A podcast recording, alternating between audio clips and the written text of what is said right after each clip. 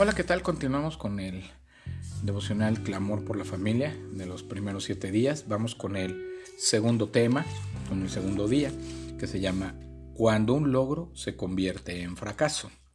Y la eh, parte bíblica de donde está tomado es 2 de Timoteo 2.15 que dice, esfuérzate por presentarte a Dios aprobado, como obrero que no tiene de qué avergonzarse y que interpreta rectamente la palabra de verdad. El fin justifica los medios. Es una de las mentiras que pueden reblandecer el cimiento familiar. Los medios importan tanto como los fines. Cuando apenas nacía la Iglesia de Cristo, encontramos un matrimonio que justificó sus acciones equivocadas con el fin de ser alabados y reconocidos, Ananías y Zafira. Ofrendaron una parte de la cantidad que habían obtenido por la venta de su propiedad, pero dijeron que estaban entregando todo. Mintieron, pues les importaba más ser alabados por los hombres.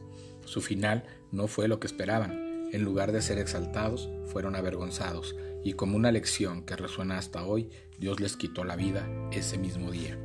Ningún logro que se obtenga a través de trampas, atajos, mentiras o sobornos es un verdadero logro, porque lo perdido será más que lo obtenido. ¿Qué se pierde? La aprobación de Dios. Se pierde integridad y honor y tarde o temprano tales pérdidas tendrán siempre consecuencias negativas. El consejo de Pablo a Timoteo fue que aplicara sus esfuerzos para tener la aprobación de Dios, basándose en la palabra de verdad para evitar cualquier acción que degenere en vergüenza. Si queremos edificar hogares firmes, necesitamos establecernos elevados códigos de ética personales y familiares. Nos conviene definir lo que nunca haríamos, sin importar cuál beneficio aparente pudiéramos obtener. ¿Verdad? Entonces, cuando un logro se convierte en fracaso es porque hay personas que creen que haciendo trampa, teniendo atajos o sobornando o obteniendo ganancias con negocios sucios, cree que ya ha logrado algo. Pero pues Dios siempre nos dice, ¿verdad?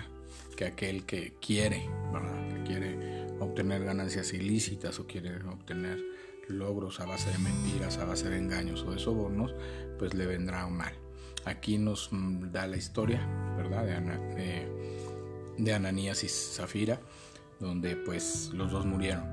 Acá en, en, este, en esta tierra, en este mundo, hay mucha gente que no le dura el dinero, que se le va el dinero, que le roban lo que tiene.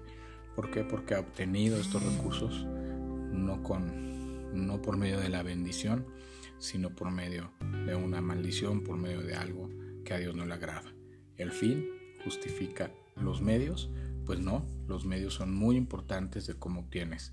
Tenemos que ser honestos, tenemos que ser gentes leales, tenemos que ser gentes que no engañen, que no mientan, tenemos que ser gentes que obtengan sus recursos por medio del trabajo, por medio del esfuerzo y por medio de llevar, de mostrarte aprobado delante de Dios. A lo mejor tú crees que nadie se va a dar cuenta, de, lo que hiciste. Pero Dios sí se da cuenta. Y Dios toma justicia con su mano. Y la justicia de Dios eh, no es como la justicia de los hombres. Ya vemos aquí que Ananías y Zafira murieron. Y pues igual puede pasar. Se puede descubrir lo que está pasando en tu vida. Por más que quieras esconderlo. Y bueno, todo va a salir a la luz. Que la palabra de verdad sea nuestro código de ética al momento de perseguir nuestras metas familiares. Señor Dios Padre Santo, Dios Padre Eterno, te pedimos por las familias de estos tiempos, en estos momentos, Señor, que están pasando por momentos de crisis, por momentos de dificultades, por momentos complicados, que sean para la honra y gloria de, de tu nombre, que, que te puedas manifestar en la vida de cada hijo, cada padre, cada hermano, cada esposo, cada esposo, cada esposa, y que podamos ver testimonios ejemplares en la vida de ellos y que podamos ver cómo se van formando familias sólidas en la palabra, sólidas en la roca que eres tú. Porque solo tú eres santo, solo tú eres altísimo, solo tú mi Señor Jesucristo. Te damos gracias por todas las bendiciones y cuidados que nos das, Señor, y te pedimos que bendigas a nuestras familias y que nos ayudes a salir adelante, no haciendo trampas, sino haciendo lo correcto y lo que te agrada a ti, esforzándonos por ser aprobados por ti y, en todo tiempo, Señor, sabiendo que tú vigilas nuestros pasos, vigilas nuestro corazón, nuestras intenciones y nuestras acciones y que todo lo que hagamos sea para ti. En el nombre de Jesús. Amén. Dios les bendiga.